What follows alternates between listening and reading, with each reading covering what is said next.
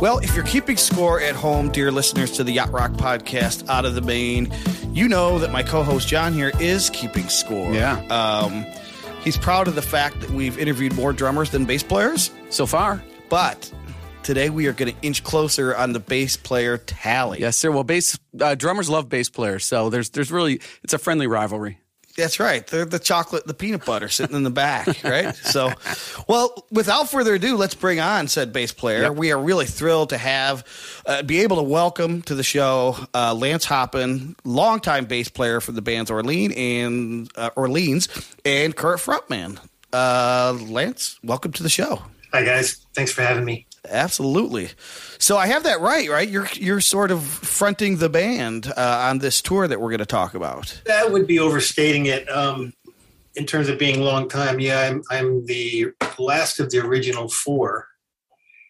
Uh, since, so I've been here since I was 18 years old at uh, 1972, and in 72. So I've seen it all. Um, and we've had probably over a dozen different versions of the band.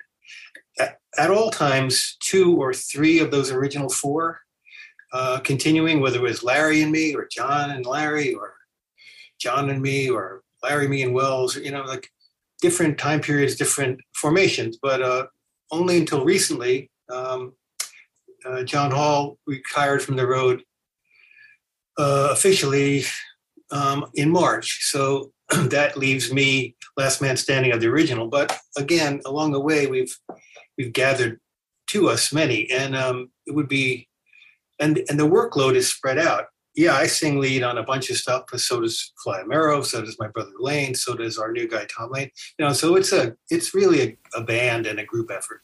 Awesome. Well, we should before I forget to, we I would be remiss if we don't thank Kim Riley from Seaside Music Management, who facilitated this interview because you have amongst a number of other shows, you have a show coming up um, that our friends in the Miami area will find relevant, and certainly our friends at Yacht Rock Miami, and that's a show you have coming up in Hallandale Beach at the Gulfstream Park. So. Uh, tell us a little about. I'm looking at this, what I would call a tour roster of all the bands that you get to play with this summer and into the fall, and it's a it's a who's who of yacht rock and West Coast AOR. We- often do three act bills uh, with Pure Prairie League and Firefall. It used to be Pure Prairie League and Poco or Firefall and Poco, you know, that kind of combination. Done a lot of shows with Ambrosia. Um, but these particular shows uh, coming up are Firefall, Pure Prairie League. The one in Hallandale Beach is a solo, just us. Um, and then later in the year, we have a couple where we will be backing uh, Walter Egan, uh, John Ford Coley, um, Peter Beckett from Player, you know, in inside our show, much like the Yacht Rock Review does. Um, we have that experience. If you see this poster behind me, Sail Rock Tour, that was, you know, back in 2013, a similar thing to Yacht Rock, Rock Review, where we were the house band and there were seven other acts that we backed on that from Christopher Cross on down. So we often do that, and uh, I, I really like those shows. I mean, I like doing our own shows, but I really enjoy probably more doing these mix-up things where we uh, bring somebody on and do two, three, four of their hits and move on to the next guy. You know, keeps it interesting. So that show that you're talking about, that's October 15th, St. Louis, uh, Missouri. Uh, so you- as you said, Peter Beckett, Walter Egan, John Ford Coley. It says also plus Firefall and the Babys. Is that correct? That's right. So they're coming as full bands. Okay. Will this be like a, a festival kind of thing? How is it being billed? So it must be a pretty long show, or is it uh, like multiple stages or something? It's probably well. I'm going to guess there the Firefall and the Babys will have 45 minutes each. Okay. we'll probably have an hour and a quarter, and inside that hour and a quarter, pl- plug in those other three singers, artists inside our show. So yeah, you're looking at a two, two and a half hour show of uh, you know, mostly 70s classic rock stuff. Mm. That seems like so much fun. We had uh, Burleigh Drummond from Ambrosia on just a few weeks Mm-hmm. ago. They had a show also at Gulfstream Park, and they were backing up. That night, it was they were inviting Peter Becker, right, Right, John? Beckett, yep. on stage, and we talked about how just how there's like this community of what we would call yacht rockers, you know, because we're looking back and uh, there's been this term applied to it. What is it like collaborating? You said it's more fun or it's different. How is it? Uh, is this like one big happy family where all you guys are kind of interchanging in roles and, and playing together? It's got to be a blast. mostly happy family. Sometimes not. Uh oh. Oh, Lance is here to spill the tea. yeah. No, that's okay. I'll, again, I'll reference this poster, this Sailing Rock 2013 tour, which uh, kept us uh, on the map uh, post uh, my brother's parting death in uh, 2012. So, it, so that show again, we were the house band. Uh, our quintet, John Hall was in the band, myself, and we Christopher Cross was the headliner. Then us was Firefall player Robbie Dupree, John Ford Coley, Al Stewart.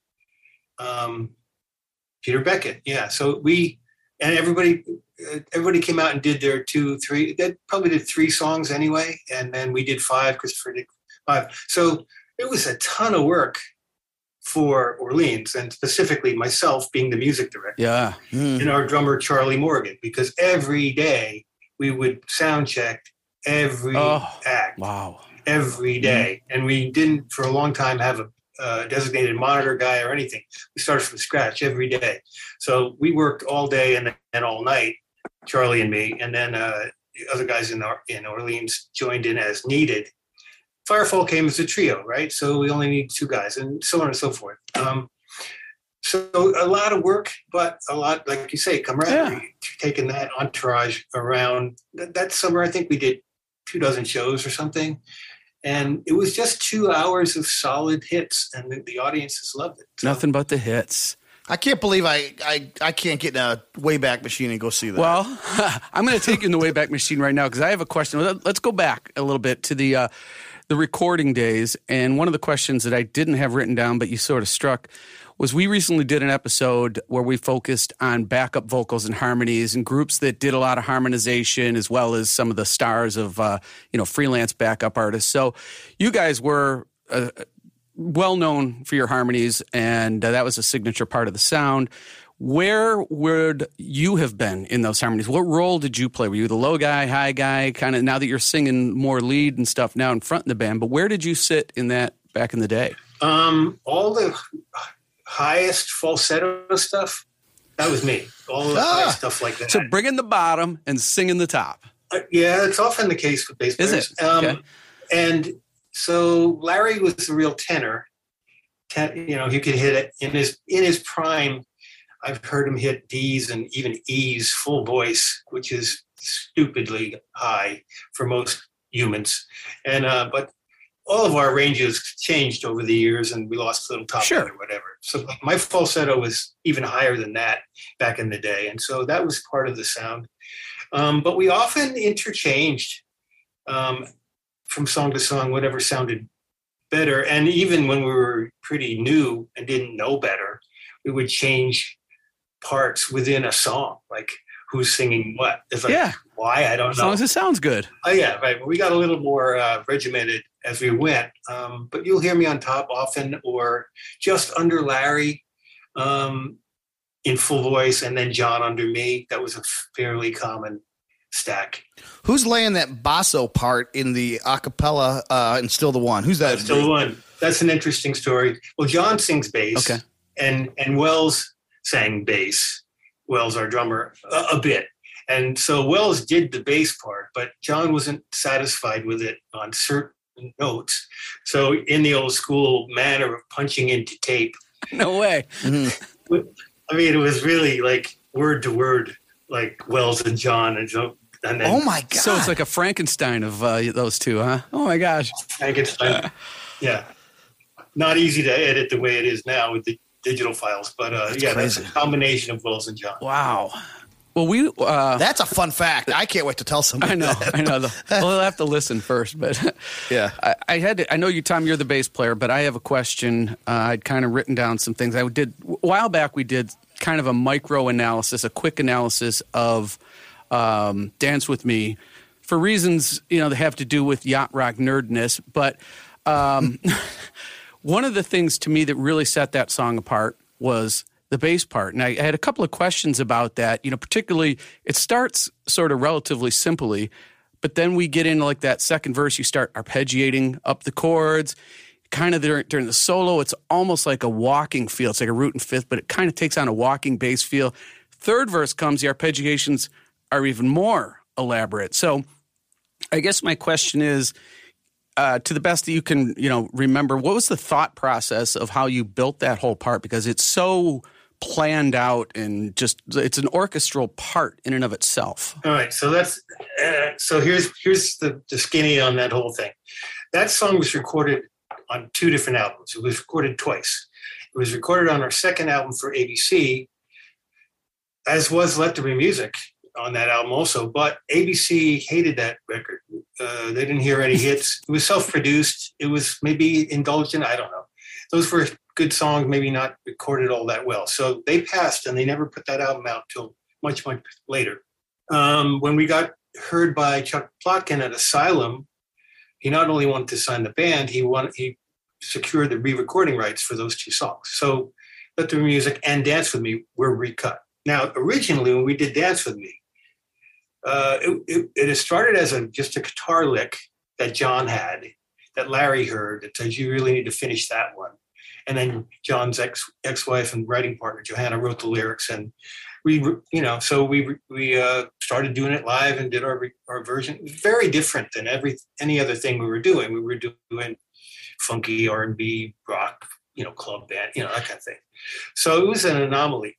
So when came to the bass part, it was, you know, the obvious was the one five, you know, simple. And and I took a shot at it, and it really it wasn't working. And, and Wells took a shot at it too, and John took a shot. Everybody took a shot at it. But when Larry took up, he got to the thing, and he went, doo, doo. it was like, okay, game over. Ah. there you go. Because Larry was uh, before I was there, he played most of the bass in, in the band, and in other bands prior, he was bass player uh, before he became guitar player or keyboard player. So he's very proficient bass player. So having done it on the first record, when we went to cut uh, the Let the Music album and, and Dance With Me as the one that became a hit, even though I've played 99% of all bass tracks in Orleans, it was like a no contest. I just handed him the bass and said, This is your deal. Mm-hmm. You do it. And in fact, on that record, Larry played uh, not only bass and sang the lead part, he played the, the uh, Rhodes, the piano, and he played the melodica solo. He's all over that record and all over all of our records. So yeah. um, he's most of that record. I mean, John played guitar, Wells overdubs some drums, and uh, we put some vocals on it. And uh, wow, that's about it. Wow, wow. You know, I've heard that song a million times, and I listened to it today specifically for the bass line. And what I realized is because the bass line is what it is, it pretty much drives the rhythm section of that whole song. And go back and listen to how quietly back the drums are mixed in that tune. Right. They're, they're just there to keep time. Dance with me. I want to be your partner. Can't you see? The music is just starting. It's a, it's a counter melody. It, it is. It's more than just a bass part, and it's mixed plenty hot. Yeah. Uh, because of that, and in fact, I think this, if I remember correctly, and I think I do, the track was cut without a click, and, because we weren't using them back then, and uh, it was just John's guitar and Larry on piano. That was the original. Oh, so the bass is an overdub then. I got you. And then the drums were like, okay, what are they supposed to be? And the kick drum was first, and then the top oh, drum. Oh wow. You know, it's, it's like put together that way but in the end, it sounds organic. You know. Wow, another fun fact. And yeah, it was the you know Chuck Plotkin was really good at that, at like at sculpting things and figuring at, on as we went. So that was put together um, piece at a time. So when uh, Wells then later on moved off of drums to keys and stuff, and then Jerry Marotta came in, how did that? Um, not to not, not to suggest one is necessarily better or whatever than the other, but how different was it for you? Did it was the feel something you had to adjust to over time?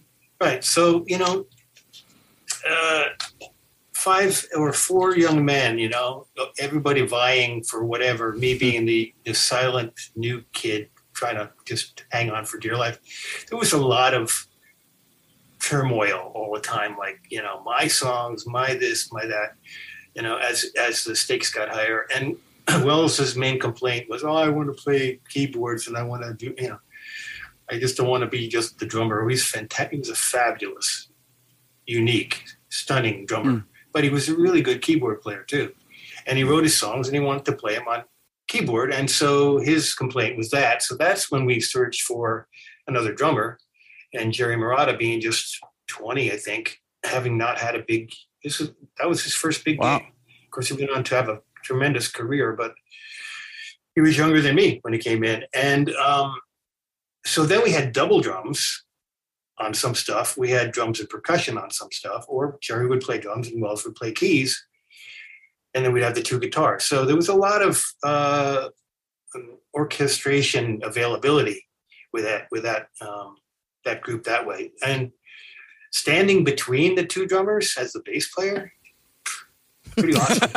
pretty awesome. So unlike, I was going to say, unlike me, you probably have hearing deficiencies in both Yeah, ears. Then right. I, I, I can still hear pretty much, but I like closed captions on my TV. I bet. Um, and their styles were so different. That's what I mean. Yeah. Wells was very flamboyant and exciting. Jerry was, you know, as simple as and lay it down as mu- as you you know. He didn't want to. Don't give me too many fills, you know. So together they were they were awesome.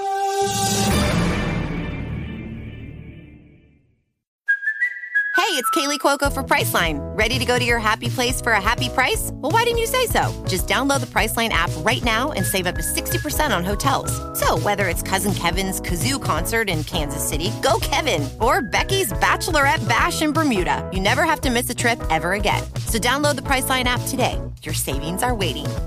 To your happy place for a happy price. Go to your happy price, Priceline. Well, I hopefully I'm going to get another fun fact out of you, Lance, because I want to ask your version of events that we heard as described by Bill Schnee uh, months and months ago, and we had him on the show, and he told us about a demo tape that he received in the mail, and he threw it on the box to go, you know, into the box. He thought to be listened to to go box. listen to Yeah. later, right? And the box was full, and it ricocheted off the top and fell behind the box. And it wasn't until months later he's like, "Oh my god, there's a there's another tape back here. What's this?" Puts it in and says, "I got to record this song." Do you know what song this was? It's "Love Takes Time."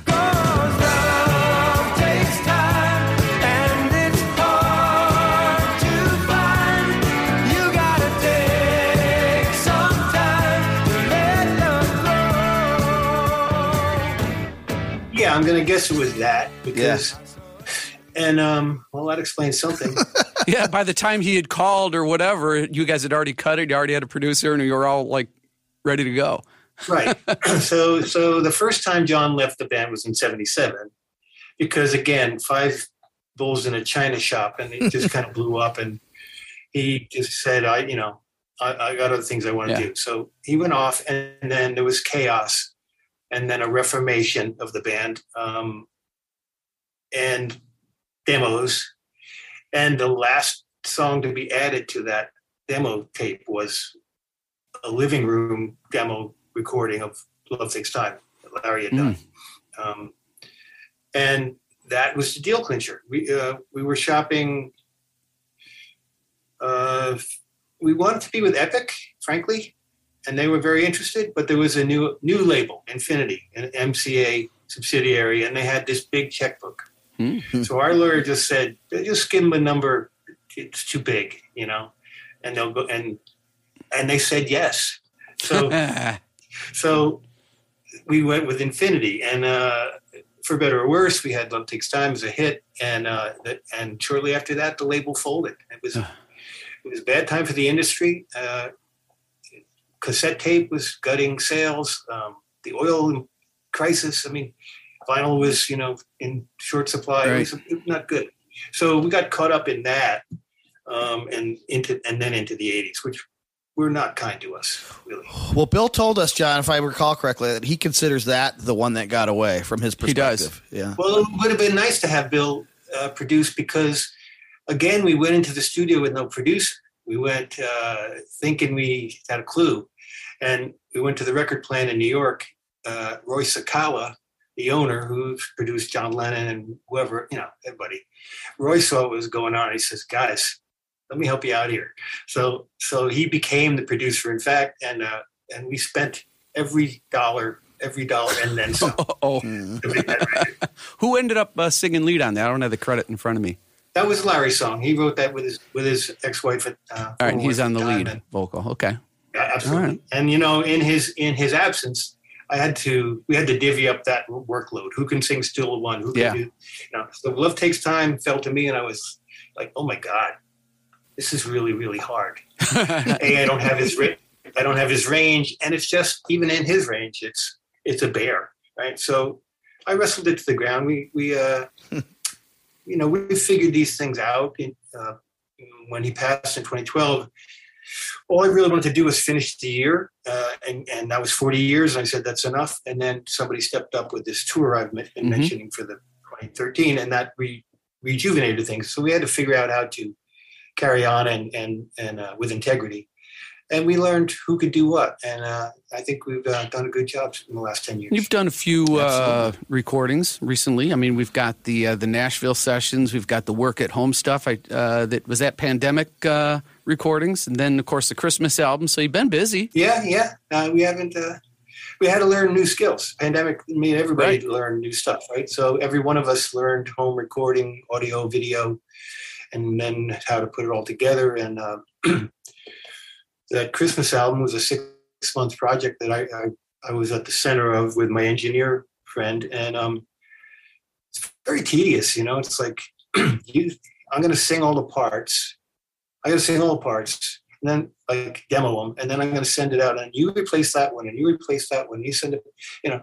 So everything takes longer, and especially if you don't have it right the first time, you have to again, as opposed to being in the same room and knocking stuff out, ideas and and then performances. But yeah, we got it done. Would you guys back in the day have sung three around a mic kind of situation, or each guy would have his turn? Yeah, always back in the day, it was three, four guys around the mic, Nice. and you have to then each get it right. Like Yeah. you have to in, in tune the right lyric, the same phrasing, and blah blah blah. You know everything, and then you have to do it again. You have to double it. That was the right? norm. Right. That's, you know, you didn't know any other way. Yeah. Right. These days, it's all you know. Each to his own mic. We'll fix it. You know, get close and we'll fix it later. Um, We've said that so Yeah. many times on the show. Yeah. it's doable. You know, it's Right. a good, But it isn't the same. It is not the same. you still don't want to give up the organic uh, real reality of it, but you have a lot of tools to uh, enhance the performance. Let's put it that way. Right. So I had a question about the, the Nashville recordings that John referenced, and then this Work at Home album 2020, which we just referenced. There's something called Woodstock mixes of Still the One and Dance with Me. So could you describe what those two records are? Because there's some overlap in terms of tracks, and I don't know what's a remix, what's a re-record. Are they all re-records? This is some third party who put together a playlist of stuff from various records and called it Work at Home. Like, you know, Oh, it's listed in your discography on Spotify. It is. well, it's a Spotify thing. It's not an actual Mm. album or Wow. Gotcha. a product. Well, that it's a Spotify playlist that somebody somebody authorized. Yeah. They've got it listed as an album, even though, like you say, it isn't. Wow. Well, Interesting. we, management has done a good job of stamping out um, uh, unauthorized things, but if it's there, I guess it, you know it's got it's there for a reason.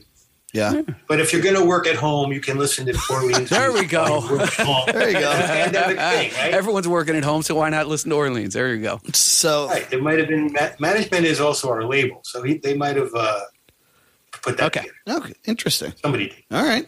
Well, there's fun facts, and then there's uh, what unfun facts? I guess. Surprise. Yeah, mystery. Mysteries wrapped in enigmas. That's right.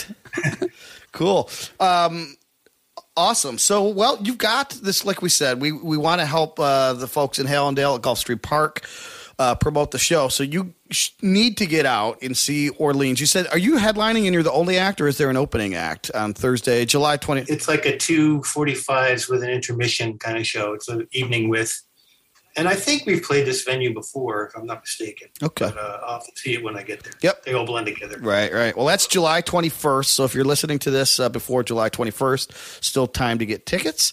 Uh, and then I'm looking at all these dates. You got two more coming up in Florida. You've got, yeah, go ahead. Jackson, yeah, Jacksonville the next night on the 22nd uh, at the Florida Theater, also with uh, Pure Prairie League and Firefall, and then over to Clearwater, Ruth Eckerd Hall the next night, same same act, same same three acts. Excellent.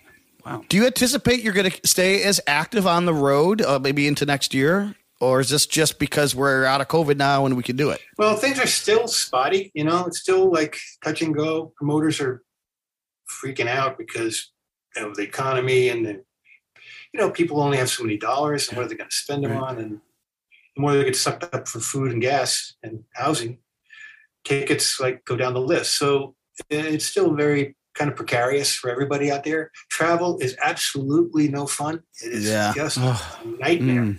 You don't even know if you're going to get where you're supposed to go, and we take that chance every time we leave the house. So those are some of the detractors. And this year we may just, if we do two dozen dates, that's probably about right. Um, normally we do, you know, three dozen or four, maybe forty would be a good goal, and we might get there again. But um, it's still, you know, still ramping up.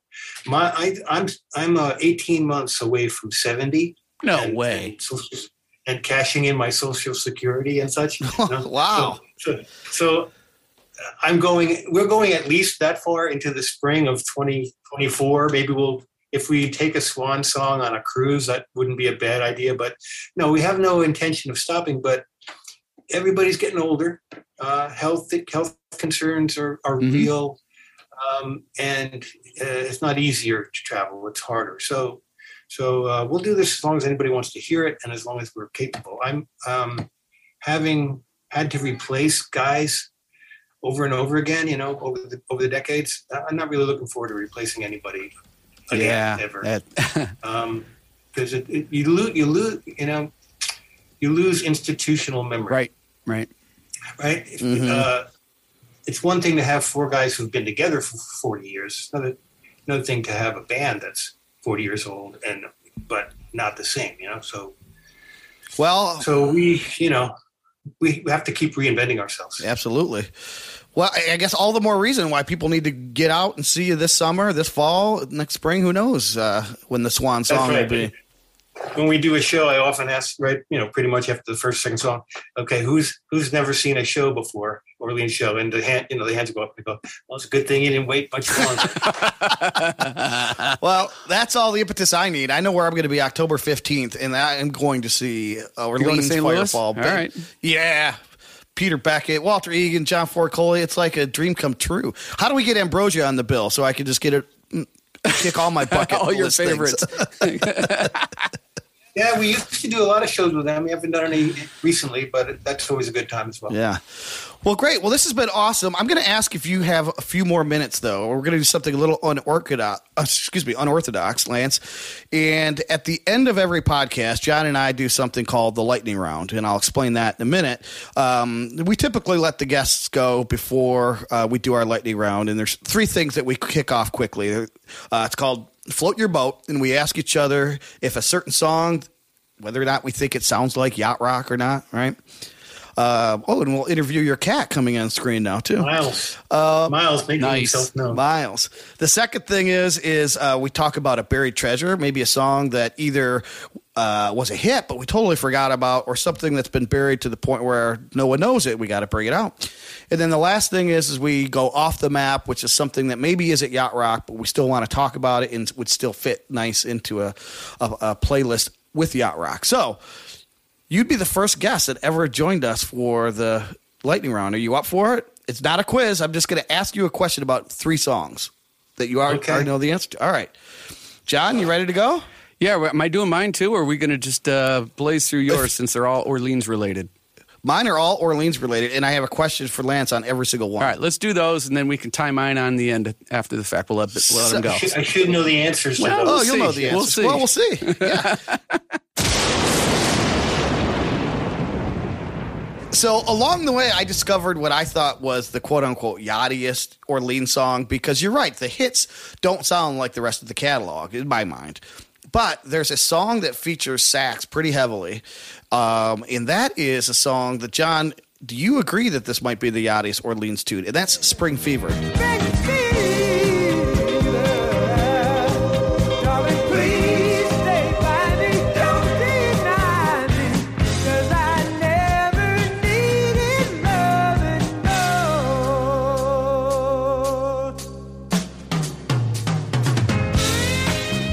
So what I wanted to ask you about Spring Fever is, do you recall how Michael Brecker got brought in as the saxophonist? Right. So Uh, we were recording in LA. Michael was in New York.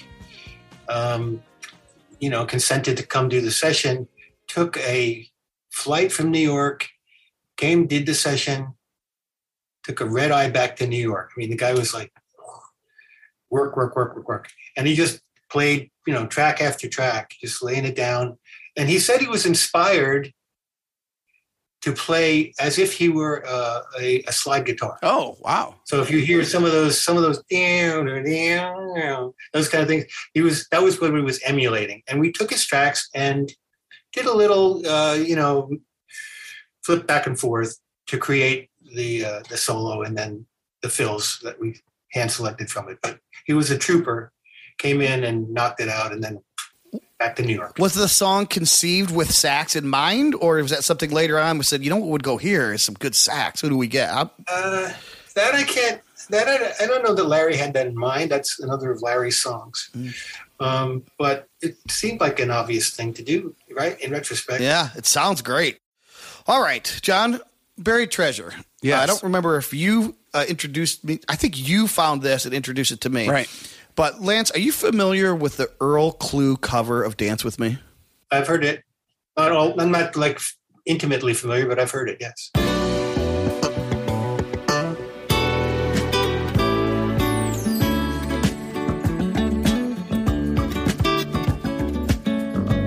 Well, I was going to ask you if you bothered to learn the bass line that Louis Johnson threw down. You kidding me? I have enough trouble playing my own stuff. Uh, well, now you have a homework assignment. I think everybody says that. Did you learn Louis Johnson's bass line? You could stop right there. No, you kidding me? yeah, right. Yeah, did, did, did, did you learn Jaco stuff on Joni? right, right. No. Exactly. All right, last one. We're going to move into off the map. I've noticed that, um, and of course, I might have my facts wrong based on what Spotify's putting on there, but I believe on multiple occasions, I know at least once, you've covered "Dancing in the Moonlight."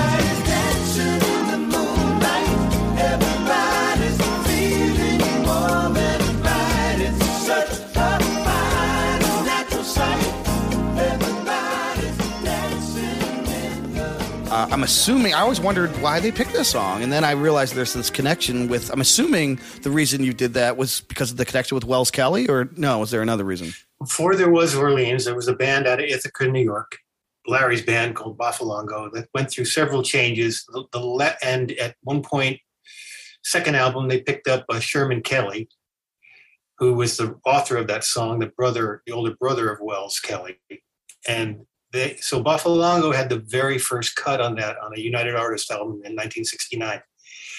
Um, that band continued to change roster, and Wells was then included. So was Larry Sherman, Wells, Bob Leinbach, who's been in our band, and the John Hall Band, and a and a bass player, Milton J. So that was the final version of that band. And when Wells quit, it just put the last nail in the coffin. John, Wells quit to join John Hall in Woodstock, and and then that blew up Boffalongo. And then they invited Larry to come down. That's how Orleans began. So from the very get go, Orleans fledgling was playing Dancing in the Moonlight because it carried over from the from the Boffalongo days. And then we played it. We played it as a quartet every gig until uh, King Harvest, who was the other thing that came out of the demise of Boffalongo. Half the band went to there. Sherman, some other Boff alumni, and they cut King Harvest and had the hit on it in '73. At which point we stopped playing it because you don't play, you know, if you're if you're trying to be your own thing, you don't play cover songs on the radio, right? So we let it go for all those years, and then in 2005, finally came back and re- recorded our own version that you that you've mentioned. I But love yeah, it. it goes back. It pre the whole thing goes hmm. back to Wells and Larry and Sherman prior to to Orleans. And there you go. And we end the show on a nice, another fun fact. Um, Loaded with them. Yeah, loaded with fun facts. So that was cool. All right. Well, I appreciate you joining us for the lightning round. Uh, it's a maiden voyage for the guest to be on the lightning round. Um, do, will you be playing that? Do you guys play that song live? That uh, Absolutely, every time. You know, Awesome. We got to play. We got to play the three hits and and that, and then figure out what else what else we can fit in, whether it's forty five minutes or ninety minutes or whatever. Right. Right. Okay. Now, we'll we'll play all the uh, you know the hits, the fan favorites, and then some stuff people don't know. constantly turning things over. Well, I went. I spent about a week going through your entire catalog, um, which some of which I wasn't familiar with, and that's when I realized it's got to be a great show because there's so much great like R and B sort of jam band stuff Right. mixed in with what I thought Orleans was mostly. It's just it's got to be a great live show. Yeah, and again, some some band, some versions of the band were hotter than others in terms of being able to improvise and go go go. Like we don't do compared to what anymore or things like that. You know, which were they blazed in their day. we're more, um, you know, I'm I'm I'm a song guy mostly. You know, John always wanted to be the jam guy. I'm more more, more about song structure Mhm. More tension. and very specifics. You know, or Yeah. this part, you know, and not just okay, whatever. Right. So Yep. Yep. All right. Well, knock knock 'em dead this this summer and into the fall and into the spring before you decide to uh, start collecting that uh, Social Security. Is that what you said? yeah, that's not going to make me rich, but you know, Right. it's, it's just it's a mile marker. Seventy. I have to start- start thinking a little different. Good. Well, again, thank you for being on the show, uh, and uh, thank you to Kim Riley at uh, Seaside Music Management for hooking it up. And everyone, check out the Miami show or wherever you are. Go see Orleans. Thanks, Lance. Thanks, guys. Another day is here, and you're ready for it. What to wear? Check. Breakfast, lunch, and dinner? Check. Planning for what's next and how to save for it? That's where Bank of America can help. For your financial to dos, Bank of America has experts ready to help get you closer to your goals. Get started at one of our local financial centers or 24-7 in our mobile banking app. Find a location near you at bankofamerica.com slash talk to us. What would you like the power to do? Mobile banking requires downloading the app and is only available for select devices. Message and data rates may apply. Bank of America and a member FDIC. Well, that was uh, a surprising number of fun facts. Yes, and a surprise uh, entrant into the uh, lightning round sweepstakes. yes. Yeah, it was nice to have the guest actually participate. Yeah, we haven't done that in a while. With, yeah, with more fun facts along the way. That's right. Right. So, well, now, you know, the bonus is that not only do I get to do this part of the lightning round by myself, but we get to use the sound effect again. All right. All right. All right. All right. Well, recently, as of mm, maybe two weeks ago, ago from recording this, um, Stephen Bishop was kind of making a big sort of to do about the fact that one of his um, his best of greatest hits, which had only been available on CD, suddenly became available on all the streaming services. So um, we're going to pick one from there because Stephen Bishop is. Um, what I say? I was going to say unquestionably yachty, but I'm not sure if that's true. But how about this song? Let's play a little bit. Uh, here's one from the, the compilation. This is from Best of Bish, and this one's called Unfaithfully Yours with a parenthetical title One Love. makes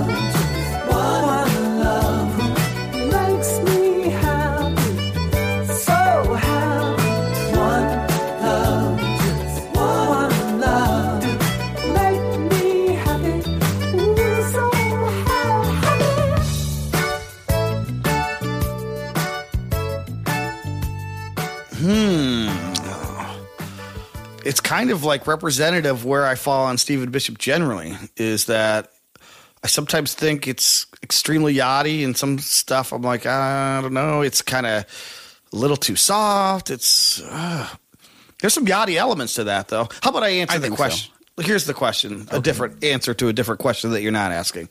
Okay, that's good. I know I know what I'm doing for the next 45 minutes or so. Uh, listening to Best of Bish. Yeah, absolutely. Right, very good, very good. Well- I think I well, put would- that one a little above 50. Not much, but I think I do. I think I would too because there's this. It's like you said. It's um, you wouldn't really call that a shuffle or It's like a would you- fast six eight. It, it almost feels more like swing than it does shuffle, and I know that's kind of a fine line of a difference. But yeah. That's difference. it's and it, there's almost a doobie bounce with that keyboard part there, but not quite the doobie bounce, right? Right. So Yep. yeah, uh, it's knocking on the door, or should I say, it's knocking on the porthole. bingo. If you All didn't right. say it, I was going to. All right, what else you got? For I got a buried round? treasure, and uh, maybe it's good that uh, we didn't have um, Lance on with us for this uh, because the the song that I had set aside for the uh, um, buried treasure for me was the one that uh, sort of tanked. It was going to be the follow up single to Still the One, and I I still think Reach is a really great album track. Um, I remember when we had John Hall on, he. I think this is the one that he pointed out that in his mind fits the mold of what Orleans was all about. Sort of a southern New Orleansy gospel thing meets a funky jam band sound meets three part harmonies. And other than the double time gospel stuff at the end, I think Reach is a pretty solid buried treasure. Let's hit some of that. You got to reach a little bit higher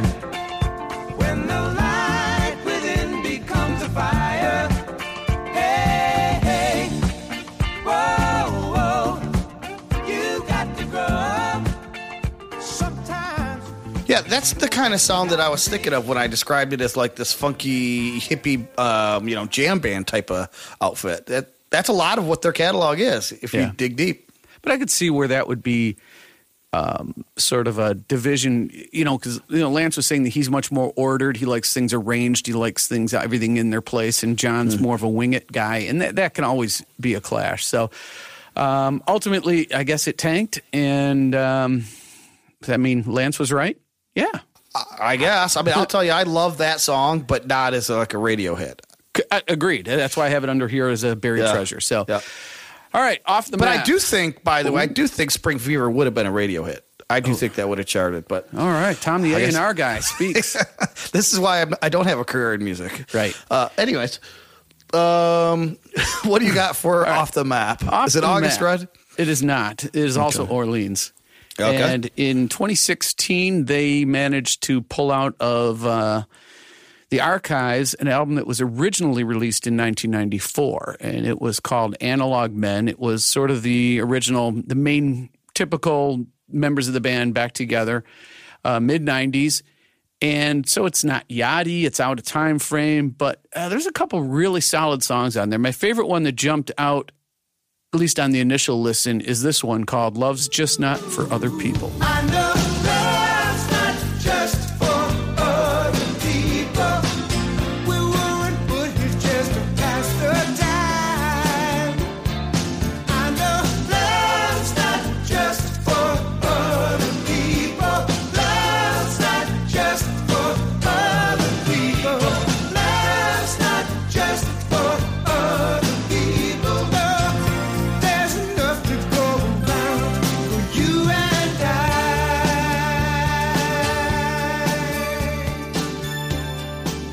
Well, I think that floats my boat more than the bitch tune does. It's it's solid hooky stuff. well, you remind me of this analog man, right? Men. Well, there's a song Analog Man that's on these two compilations that I thought were records. I demand to know who's playing a fast one with Spotify and these albums that don't really exist. Yeah, that's that's like the new thing is you want constant new content, the appearance of new content all the time. So there's stuff being repackaged and replaced all the time. Yeah. Well, the song Analog Man appears on this fake album Work at Home as well as did did you get the understanding that the the the Nashville, what is it? The there's a 2014 record called "Love Takes Time," 10 authorized hits by Orleans. That probably was never a record either. Probably not. Sounds like that was another management put that together playlist, release it under the guise of an album. Hijinks, hijinks on the high seas. I There's say. a lot of hijinks going on on Spotify these days, I'll tell you. You think so? All right. Yeah. Well, I I don't know. I'm not going to say to you. ahoy, poy.